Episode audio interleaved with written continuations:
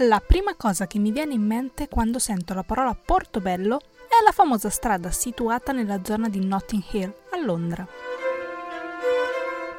Un saluto a tutti i lettori. Io sono Irene Riderelli, scrittrice, blogger e lettrice appassionata. E questo è nei libri. Ogni giorno c'è un mercato a Portobello Road che attira molte persone. Ciò che il libro di oggi ha in comune con questo quartiere è la grande varietà di costumi, persone e culture. Anche se dobbiamo chiarire che il libro di cui vi parlerò non ha nulla a che fare con Londra. Quindi lasciamo da parte questa meravigliosa città, ma teniamo la parola Portobello. Ora, tutto ciò che dovete fare è mettere le parole la strega di prima di Portobello per completare il titolo del libro di oggi, La strega di Portobello di Paolo Coelho. Se siete curiosi di sapere dove stiamo andando, continuate ad ascoltare la storia di oggi. Questo romanzo è una sequenza di testimonianze sulla vita di Atena, il cui vero nome è Sherin Khalil. La prima è quella di Aaron Ryan, un giornalista che ha incontrato Atena durante un viaggio in Transilvania. Da lui apprendiamo che la donna è morta qualche anno prima. In ogni capitolo del libro i suoi amici, familiari e conoscenti condividono il loro rapporto e le loro esperienze con Atena, così come aspetti della sua vita privata, la sua morte, le sue difficoltà, la sua religiosità e la sua determinazione. Alla fine la testimonianza di ognuna di queste persone aiuta i lettori a ricostruire nella loro mente la figura della protagonista vista da prospettive diverse, ma allo stesso tempo in modo oggettivo.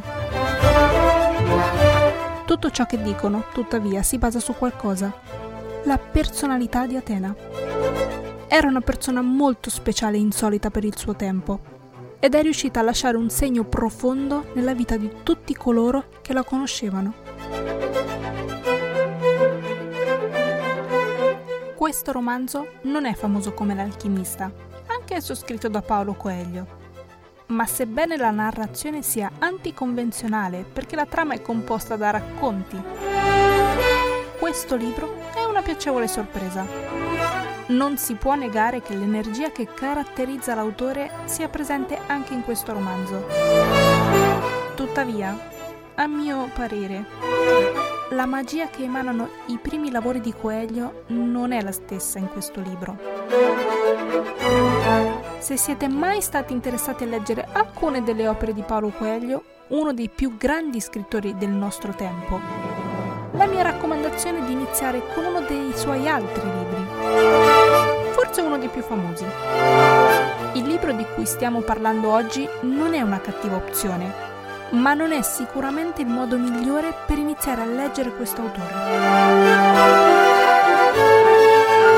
L'opzione migliore per avvicinarsi al lavoro di Coelho è senza dubbio l'alchimista, in cui ci mostra tutta la sua grandezza come scrittore, ma anche la sua eccellente comprensione della natura umana e della spiritualità.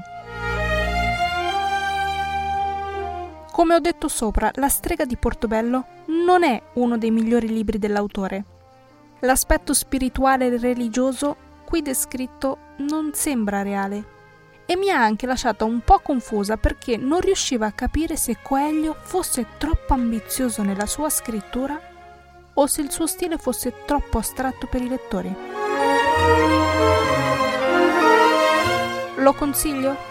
Sì, anche se penso che sia meglio conoscere prima l'autore attraverso i suoi libri più famosi e poi leggere questo romanzo, che nel complesso è ancora un buon lavoro.